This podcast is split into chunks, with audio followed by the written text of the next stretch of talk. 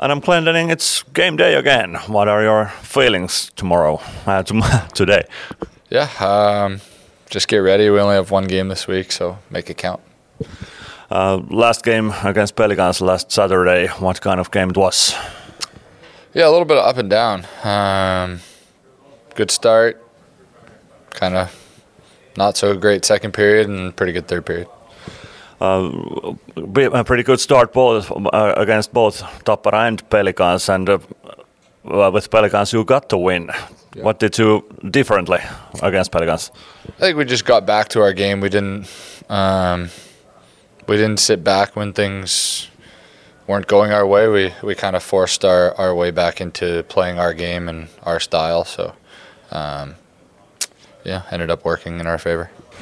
We are talking about the families and support from them for you uh, today's on today's uh, broadcast. What kind of uh, meaning it is when you get support from your family or friends or so? Yeah, it's uh, it's great. I mean, you can't really do a lot of things in life with without other people, and um, you know, I've been lucky. My wife and, and baby have followed me here, and um, you know, every city I've played in in North America too. So, um, you know, they've been super supportive, and you know, they're uh, they're kind of what makes my world spin around. What kind of uh, support do you have in the locker room with with each other?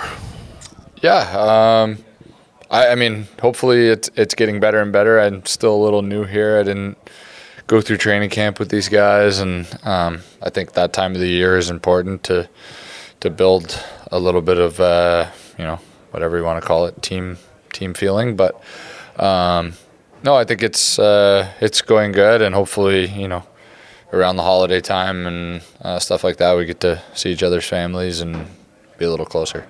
What about today's game against Porto? What are your thoughts about that?